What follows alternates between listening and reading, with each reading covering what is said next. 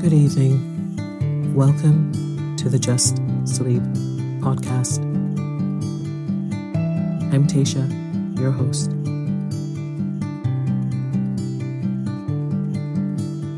Every week, I will read you an old story to help you relax, put the stressful day behind you, and drift off to sleep.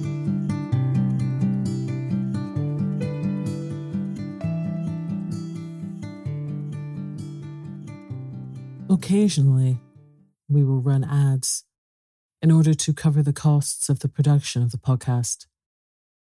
Rest assured, there will be no ads during or after the story. If you prefer an ad free and intro free show, you can join Just Sleep Premium. Visit justsleeppodcast.com slash support for more information.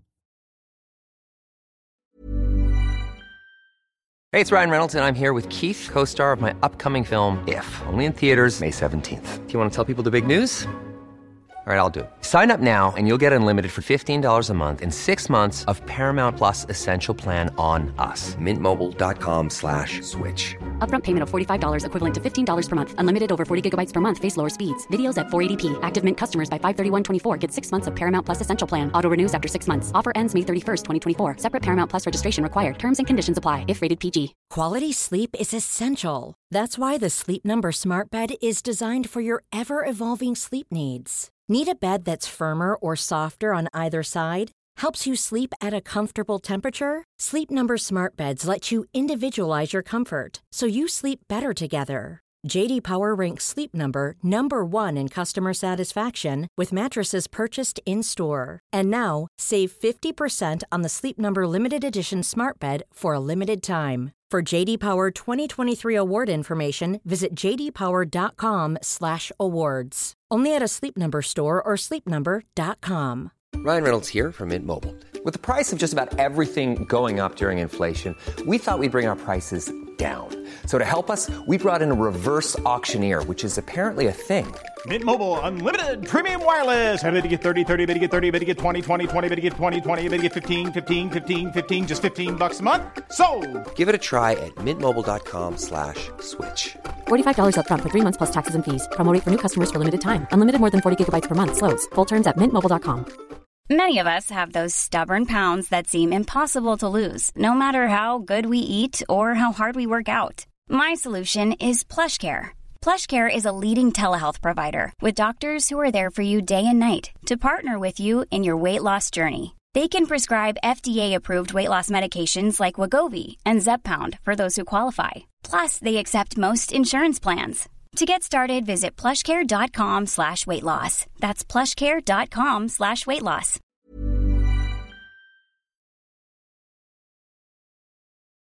Tonight, I continue the story, The Blue Castle, by Lucy Maud Montgomery. So lie down, close your eyes, and let me read you a story. Chapter 8 Valancy did not sleep that night. She lay awake all through the long, dark hours, thinking, thinking. She made a discovery that surprised her. She, who had been afraid of almost everything in life, was not afraid of death. It did not seem in the least terrible to her, and she need not now be afraid of anything else. Why had she been afraid of things? Because of life. Afraid of Uncle Benjamin because of the menace of poverty and old age. But now she would never be old, neglected, tolerated afraid of being an old maid all her life. But now she would not be an old maid very long. Afraid of offending her mother and her clan because she had to live with and among them, and couldn't live peaceably if she didn't give in to them. But now she hadn't. Valancy felt a curious freedom. But she was still horribly afraid of one thing the fuss the whole jam free of them would make when she told them Valancy shuddered at the thought of it. She couldn't endure it. Oh, she knew so well how it would be. First, there would be indignation, yes, indignation, on the part of Uncle James because she had gone to a doctor, any doctor, without consulting him. Indignation on the part of her mother for being so sly and deceitful. To your own mother, Doss. Indignation on the part of the whole clan because she had not gone to Dr. Marsh. Then would come the solicitude. She'd be taken to Dr. Marsh, and when Dr. Marsh confirmed Dr. Trent's diagnosis, she'd be taken to specialists in Toronto and Montreal. Uncle Benjamin would fit the bill with a splendid gesture of munificence, and thus assisting the widow and orphan, and talk forever after of the shocking fees specialists charged for looking wise and saying they couldn't do anything. And when the specialist could do nothing for her, Uncle James would insist on her taking purple pills. I've known them to effect a cure when all doctors had given up. And her mother would insist on Redfern's blood bitters, and Cousin Stickles would insist on rubbing over her heart every night with Redfern's liniment, on the grounds that it might do good and couldn't do harm, and everybody else would have some pet dope for her to take. Dr. Stalling would come to her and say solemnly, You're very ill. Are you prepared for what may be before you? Almost as if he were going to shake his forefinger at her, the forefinger that had not grown any shorter or less knobbly with age and she would be watched and checked like a baby, and never let to do anything or go anywhere alone. Cousin Stickles or her mother would insist on sharing her room and bed. Yes, undoubtedly they would. It was this last thought that really decided Valancy. She could not put up with it, and she wouldn't. As the clock in the hall below struck twelve, Valancy suddenly and definitely made up her mind that she would not tell anybody. She had always been told, ever since she could remember, that she must hide her feelings. It is not ladylike to have feelings, Cousin Stickles had once told her disapprovingly. Well, she would hide them with a vengeance. But though she was not afraid of death, she was not indifferent to it. She found that she resented it. It was not fair that she would have to die when she had never lived. Rebellion flamed up in her soul as the dark hours passed by not because she had no future, but because she had no past. I'm poor, I'm ugly, I'm a failure, and I'm near death, she thought. She could see her own obituary notice in the Deerwood Weekly Times, copied into the Port Lawrence Journal. A deep gloom was cast over Deerwood, etc., etc., leaves a large circle of friends to mourn, etc., etc. Lies, all lies. Gloom, forsooth. Nobody would miss her. Her death would not matter a straw to anybody. Not even her mother loved her. Her mother, who had been so disappointed that she was not a boy, or at least a pretty girl. Valancy reviewed her whole life between midnight and the early spring dawn. It was a very drab existence, but here and there an incident loomed out with a significance out of all proportion to its real importance. These incidents were all unpleasant in one way or another. Nothing really pleasant had ever happened to Valancy. I've never had one holy, happy hour in my life. Not one, she thought. I've just been a colourless nonentity. I remember reading somewhere once that there is an hour in which a woman might be happy all her life if she could but find it. I've never found my hour, never, and never will now. If I could only have had that hour, I'd be willing to die. Those significant incidents kept bobbing up in her mind like unbidden ghosts, without any sequence of time or place. For instance, that time when at 16 she had blued a tubful of clothes too deeply, and the time when at 8 she had stolen some raspberry jam from Aunt Wellington's pantry. Valancy never heard the last of these two misdemeanors. At almost every clan gathering, they were raked up against her as jokes. Uncle Benjamin hardly ever missed retelling the raspberry jam incident. He had been the one to catch her, her face all stained and streaked. I've really done so few bad things that they have to keep harping on the old ones, thought Valancy. Why, I've never even had a quarrel with anyone. I haven't an enemy. What a spineless thing I must be not to have even one enemy. There was that incident of the dust pile at school when she was seven. Valancy always recalled it when Dr. Stalling referred to the text To him that hath shall be given, and from him that hath not shall be taken, even that which he hath. Other people might puzzle over that text, but it never puzzled Valancy. The whole relationship between herself and Olive, dating from the day of the dust pile, was a commentary on it.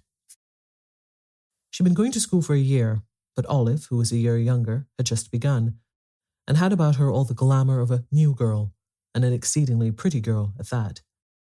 It was at recess, and all the girls, big and little, were out on the road in front of the school making dust piles. The aim of each girl was to have the biggest pile. Valancy was good at making dust piles, there was an art in it, and she had secret hopes of leading. But Olive, working off by herself, was suddenly discovered to have a larger dust pile than anybody. Valancy felt no jealousy. Her dust pile was quite big enough to please her. Then one of the older girls had an inspiration. Let's put all our dust in Olive's pile and make a tremendous one, she exclaimed. A frenzy seemed to seize the girls.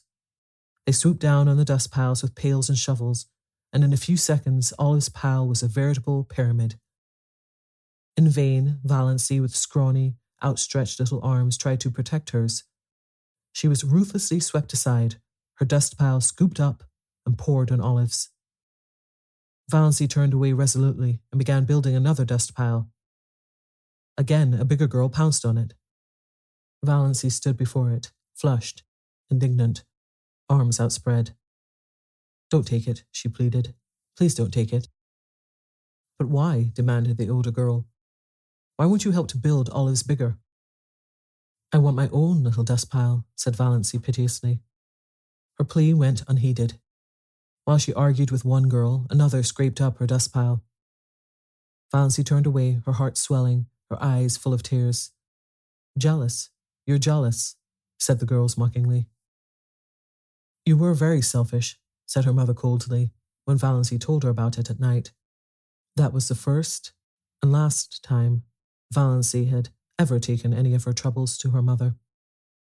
Valancy was neither jealous nor selfish. It was only that she wanted a dust pile of her own, small or big mattered not. A team of horses came down the street. Olive's dust pile was scattered over the roadway. The bell rang. The girls trooped into school and had forgotten the whole affair before they reached their seats. Valancy never forgot it. To this day, she resented it in her secret soul. But was it not symbolical of her life? I've never been able to have my own dust pile, thought Valancy. The enormous red moon she had seen rising right at the end of the street, one autumn evening of her sixth year. She'd been sick and cold with the awful, uncanny horror of it. So near to her, so big.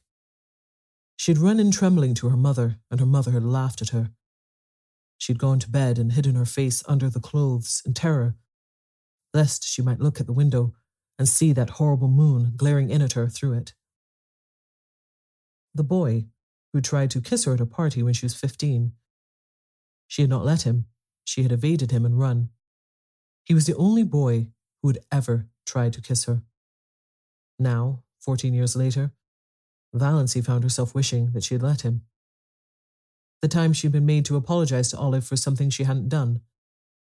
Olive had said that Valancy had pushed her into the mud and spoiled her new shoes on purpose. Valancy knew she hadn't. It had been an accident, and even that wasn't her fault.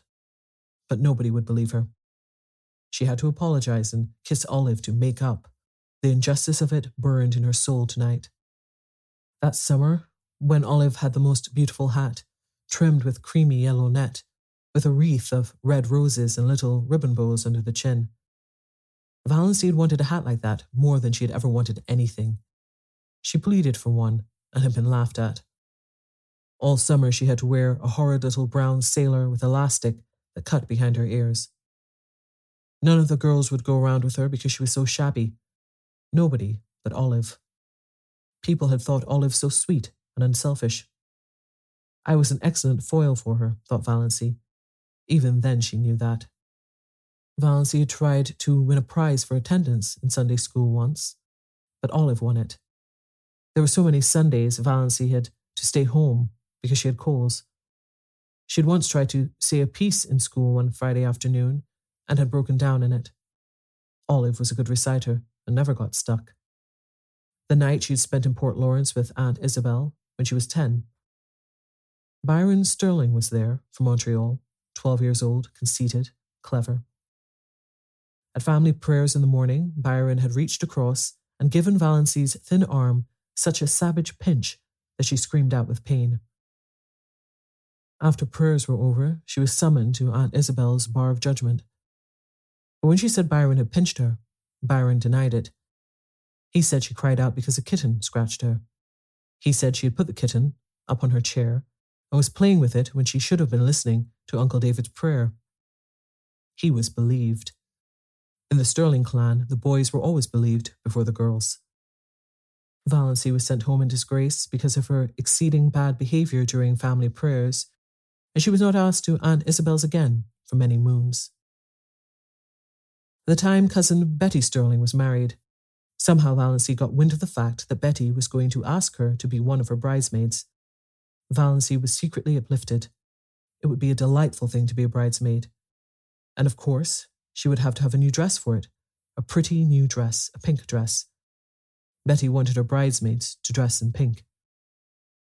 But Betty had never asked her, after all.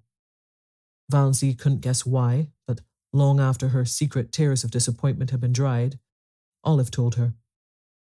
Betty, after much consultation and reflection, had decided that Valancy was too insignificant.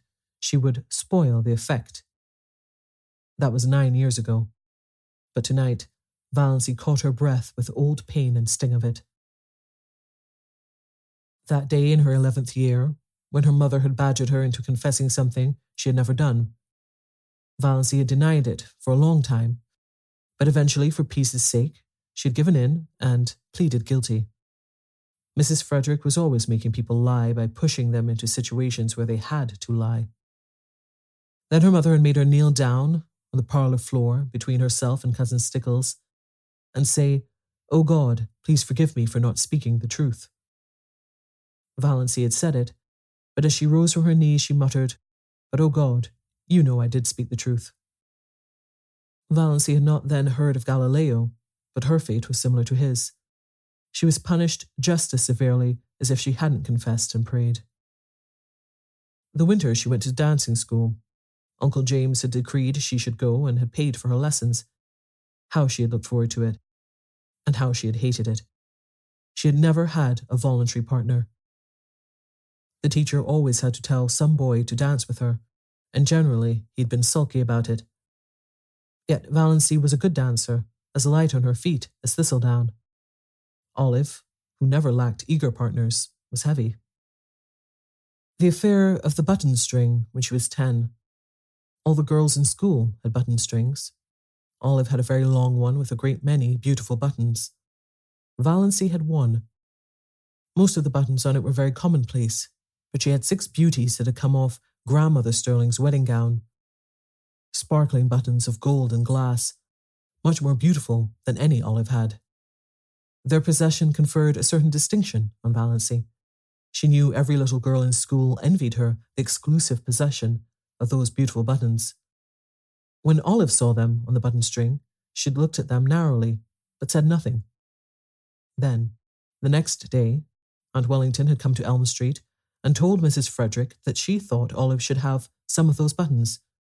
Grandmother Stirling was just as much Wellington's mother as Frederick's. Mrs. Frederick had agreed amiably. She could not afford to fall out with Aunt Wellington.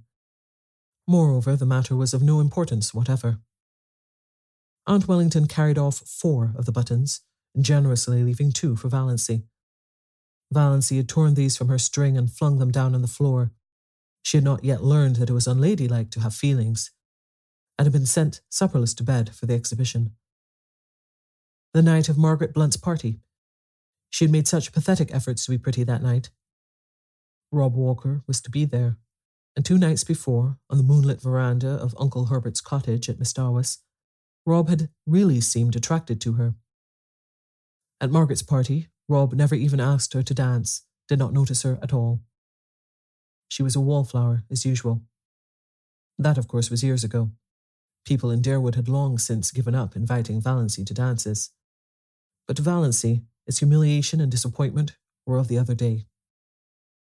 Her face burned in the darkness as she recalled herself, sitting there with her pitifully crimped thin hair, and the cheeks she had pinched for an hour before coming in an effort to make them red.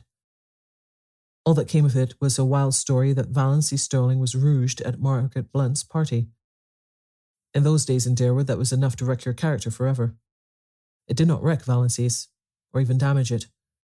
People knew she couldn't be fast if she tried. They only laughed at her. I've had nothing but a second hand existence, decided Valancy. All the great emotions of life have passed me by. I've never even had grief.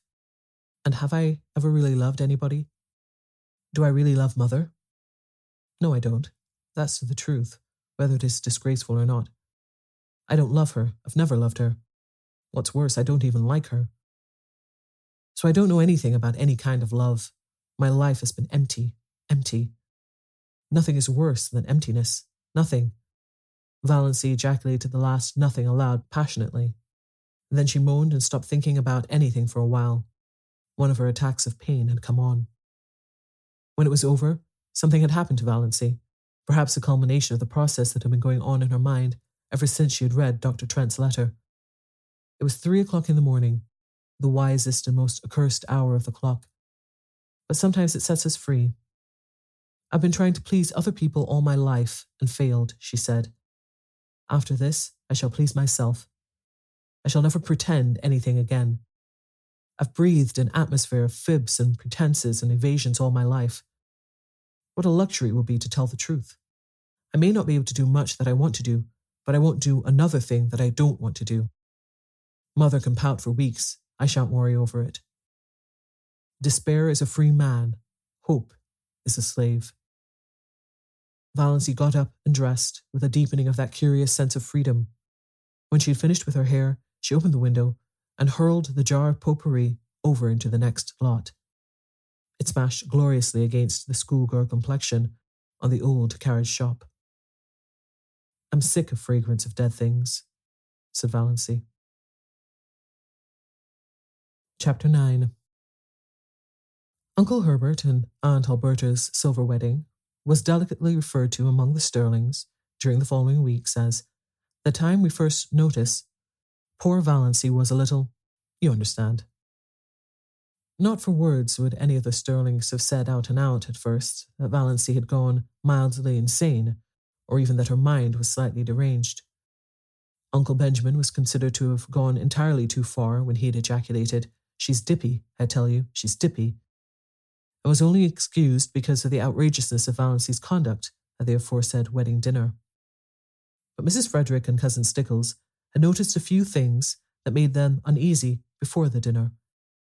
It had begun with the rosebush, of course, and Valancy never was really quite right again. She did not seem to worry in the least over the fact that her mother was not speaking to her. You would never suppose she noticed it at all. She had flatly refused to take either purple pills or Redfern's bitters. She had announced coolly that she did not intend to answer to the name of Doss any longer. She had told Cousin Stickles that she wished she would give up wearing that brooch with Cousin Artemis Stickles' hair in it. She had moved her bed in her room to the opposite corner. She had read Magic of Wings Sunday afternoon. When Cousin Stickles had rebuked her, Valancy had said indifferently, Oh, I forgot it was Sunday and had gone on reading it. Cousin Stickles had seen a terrible thing.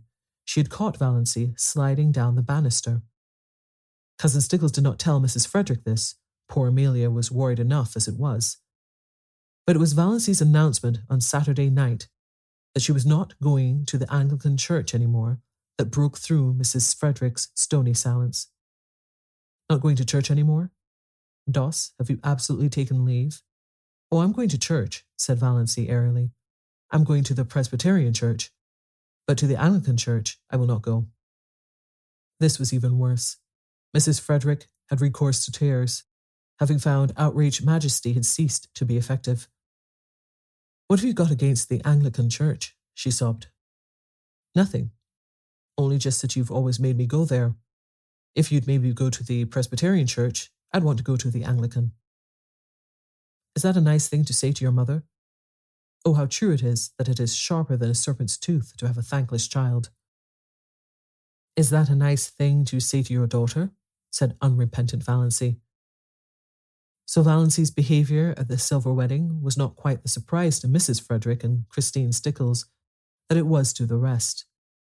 They were doubtful about the wisdom of taking her, but concluded it would make talk if they didn't.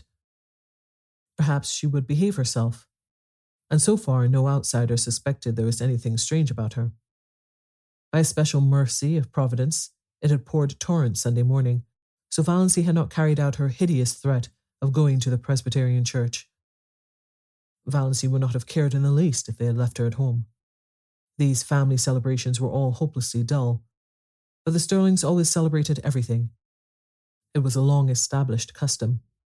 Even Mrs. Frederick gave a dinner party on her wedding anniversary, and Cousin Stickles had friends in to supper on her birthday. Valancy hated these entertainments because they had to pinch and save and contrive for weeks afterwards to pay for them. But she wanted to go to the silver wedding, it would hurt Uncle Herbert's feelings if she stayed away, and she rather liked Uncle Herbert. Besides, she wanted to look over all her relatives from her new angle. It would be an excellent place to make public her Declaration of Independence, if occasion occurred. Put on your brown silk dress, said Mrs. Stirling, as if there was anything else to put on. Valancy had only the one festive dress, that snuffy brown silk Aunt Isabel had given her. Aunt Isabel had decreed that Valancy should never wear colours. They did not become her. When she was young, they allowed her to wear white, but that had been tacitly dropped for some years. Valancy put on the brown silk. It had high collar and long sleeves. She had never had a dress with a low neck and elbow sleeves, although they had been worn, even in Deerwood, for over a year. But she did not do her hair pompadour. She knotted it on her neck and pulled it out over her ears. She thought it became her, only the little knot was so absurdly small. Mrs. Frederick resented the hair, but decided it was wisest to say nothing on the eve of the party. It was so important that Valancy should be kept in good humour, if possible, until it was over. Mrs. Frederick did not reflect that this was the first time in her life that she had thought it necessary to consider Valancy's humours. But then, Valancy had never been strange before. On their way to Uncle Herbert's, Mrs. Frederick and Cousin Stickles walking in front, Valancy trotting meekly along behind, Roaring Abel drove past them. Drunk as usual, but not in the roaring stage. Just drunk enough to be excessively polite. He raised his disreputable old tartan cap with the air of a monarch saluting his subjects, and swept them a grand bow. Mrs. Frederick and Cousin Stickles dared not cut Roaring Abel altogether, he was the only person in Deerwood who could be got to do odd jobs of carpentering and repairing when they needed to be done, so it would not do to offend them. But they responded with only the stiffest, slightest of bows. Roaring Abel must be kept in his place. Valancy, behind them, did a thing they were fortunately spared seeing. She smiled gaily and waved her hand to Roaring Abel. Why not? She had always liked the old sinner. He was such a jolly, picturesque, unashamed reprobate, and stood out against the drab respectability of Deerwood and its customs like a flame red flag of revolt and protest. Only a few nights ago, Abel had gone through Deerwood in the wee sma's, shouting oaths at the top of his stentorian voice, which could be heard for miles, and lashing his horse in a furious gallop as he tore along prim, proper Elm Street. Yelling and blaspheming like a fiend, shouted Cousin Stickles at the breakfast table. I cannot understand why the judgment of the Lord has not fallen upon that man, long ere this, said Mrs. Frederick petulantly, as if she thought Providence was very dilatory ought to have a gentle reminder. He'll be picked up dead some morning. He'll fall under his horse's hoofs and be trampled to death, said Cousin Stickles reassuringly. Valancy had said nothing, of course, but she wondered to herself if Roaring Abel's periodical sprees were not his futile protest against the poverty and drudgery and monotony of his existence. She went on dream sprees in her blue castle. Roaring Abel, having no imagination, could not do that. His escapes from reality had to be concrete. So she waved at him today with a sudden fellow feeling, and Roaring Abel, not too drunk to be astonished, nearly fell off his seat in his amazement. By this time, they'd reached Maple Avenue and Uncle Herbert's house, a large, pretentious structure peppered with meaningless bay windows and excrescent porches. A house that always looked like a stupid, prosperous, self satisfied man with warts on his face. A house like that, said Valancy solemnly, is a blasphemy. Mrs. Frederick was shaken to her soul. What had Valancy said? Was it profane? Or only just strange? Mrs. Frederick took off her hat in Aunt Alberta's spare room with trembling hands. She made one more feeble attempt to avert disaster. She held Valancy back on the landing as Cousin Stickles went downstairs. Won't you try to remember your lady? she pleaded. Oh, if there were only any hope of being able to forget it, said Valancy wearily. Mrs. Frederick felt that she had not deserved this from Providence. Chapter 10 Bless this food to our use and consecrate our lives to thy service, said Uncle Herbert briskly. Aunt Wellington frowned. She always considered Herbert's graces entirely too short and flippant. A grace, to be a grace in Aunt Wellington's eyes, had to be at least three minutes long and uttered in an unearthly tone between a groan and a chant. As a protest, she kept her head bent a perceptible time after all the rest had been lifted. When she permitted herself to sit upright, she found Valancy looking at her. Ever afterwards, Aunt Wellington averred that she had known from that moment that there was something wrong with Valancy, in those strange eyes of hers. We should always have known she was not entirely right with eyes like that. There was an odd gleam of mockery and amusement, as if Valancy were laughing at her. Such a thing was unthinkable, of course. Aunt Wellington at once ceased to think it. Valancy was enjoying herself. She had never enjoyed herself at a family reunion before. In social functions, as in childish games, she had only filled in. Her clan had always considered her very dull. She had no parlour tricks, and she had been in the habit of taking refuge from the boredom of family parties in her blue castle, which resulted in an absent mindedness that increased her reputation for dullness and vacuity. She has no social presence whatever, Aunt Wellington had decreed once and for all. Nobody dreamed that Valancy was dumb in their presence merely because she was afraid of them. Now, she was no longer afraid of them. The shackles had been stricken off her soul. She was quite prepared to talk if occasion offered. Meanwhile, she was giving herself such freedom of thought as she had never dared to take before. She let herself go with a wild inner exultation as Uncle Herbert carved the turkey. Uncle Herbert gave Valancy a second look that day. Being a man, he didn't know what she had done to her hair, but he thought surprisedly that Doss was not such a bad looking girl after all, and he put an extra piece of white meat on her plate. What herb is most injurious to a young lady's beauty? propounded Uncle Benjamin, by way of starting conversation, loosening things up a bit, as he would have said. Valancy, whose duty it was to say what, did not say it. Nobody else said it, so Uncle Benjamin, after an expectant pause, had to answer, Time, and felt that his riddle had fallen flat. He looked resentfully at Valancy, who had never failed him before, but Valancy did not seem to even be aware of him. She was gazing around the table, examining relentlessly everyone in this depressing assembly of sensible people, and watching the little squirms with a detached, amused smile. So these were the people she had always held in reverence and fear, she seemed to see them with new eyes. Big, capable, patronizing, voluble Aunt Mildred, who thought herself the cleverest woman in the clan, her husband a little lower than the angels, and her children wonders. Had not her son, Howard, been all through teething at eleven months? And could she not tell you the best way to do everything, from cooking mushrooms to picking up a snake? What a bore she was. What ugly moles she had on her face. Cousin Gladys, who was always praising her son who had died young and always fighting with her living one. She had neuritis, or what she called neuritis. It jumped about from one part of her body to another, It was a convenient thing. If anybody wanted her to go somewhere she didn't want to go, she had neuritis in her legs. And always, if any mental effort was required, she could have neuritis in her head. You can't think with neuritis in your head, my dear. What an old humbug you are, thought Valancy, impiously. Aunt Isabel. Valancy counted her chins.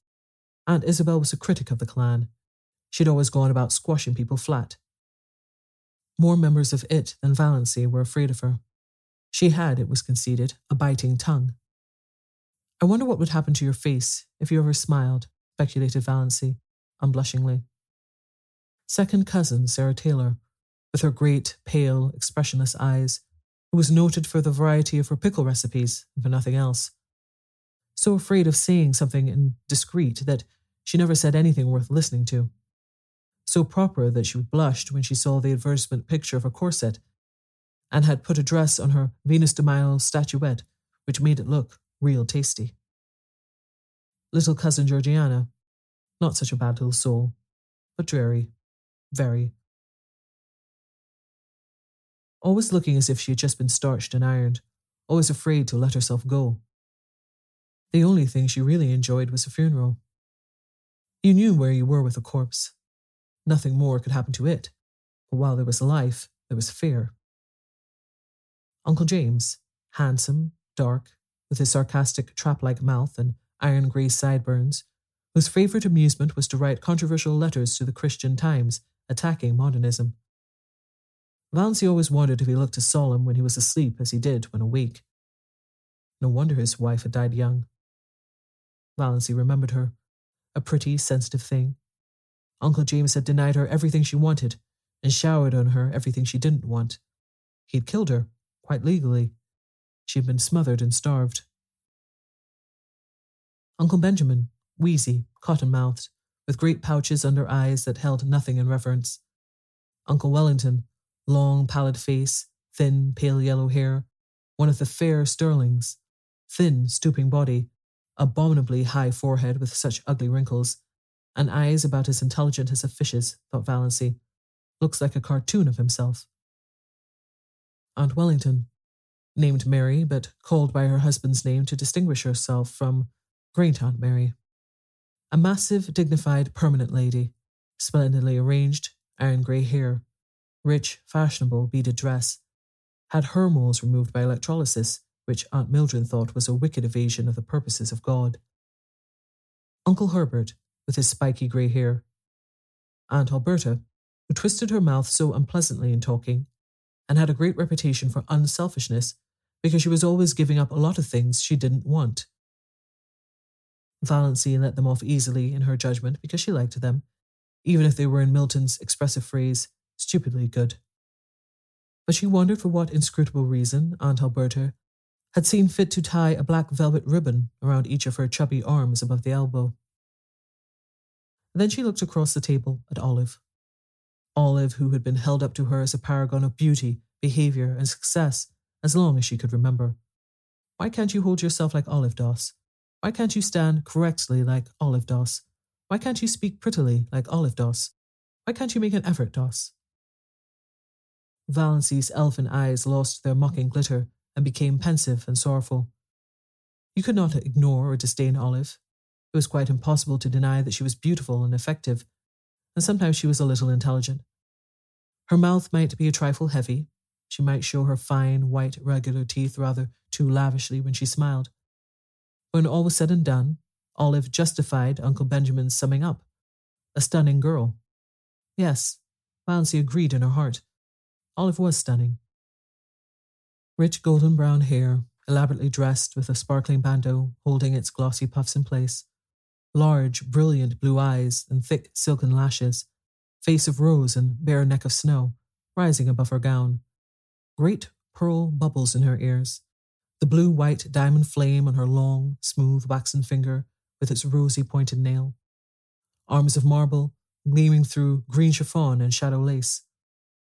Valancy felt suddenly thankful that her own scrawny arms were decently swathed in brown silk. Then she resumed her tabulation of Olive's charms.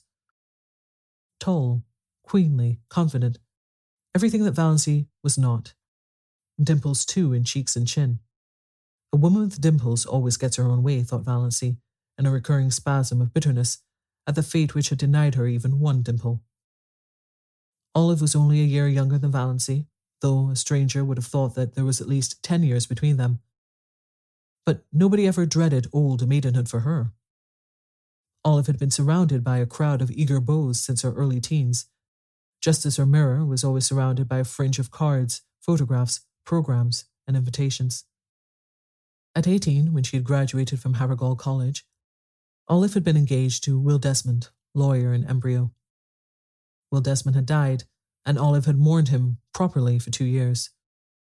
When she was 23, she had a hectic affair with Donald Jackson.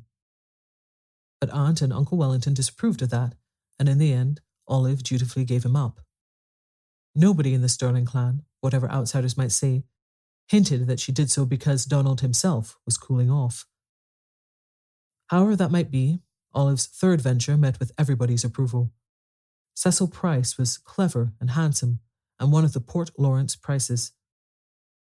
Olive had been engaged to him for three years. He had just graduated in civil engineering, and they were to be married as soon as he landed a contract. Olive's hope chest was full to overflowing with exquisite things, and Olive had already confided to Valancy what her wedding dress was to be. Ivory silk draped with lace, white satin court train, lined with pale green georgette, heirloom veil of Brussels lace. Valancy knew also, though Olive had not told her, that the bridesmaids were selected and that she was not among them. Valancy had, after a fashion, always been Olive's confidant, perhaps because she was the only girl in the connection who could not bore Olive with return confidences. Olive always told Valancy all the details of her love affairs, from the days when the little boys in school used to persecute her with love letters. Valancy could not comfort herself by thinking these affairs mythical. Olive really had them. Many men had gone mad over her besides the three fortunate ones. I don't know what the poor idiots see in me that drives them to make such double idiots of themselves, Olive was wont to say. Valancy would have liked to say, I don't either. But truth and diplomacy both restrained her. She did know perfectly well. Olive Stirling was one of the girls about whom men do go mad, just as indubitably as she, Valancy, was one of the girls at whom no man ever looked twice. And yet, thought Valancy, summing her up with a new and merciless conclusiveness, she's like a dewless morning. There's something lacking. Good night.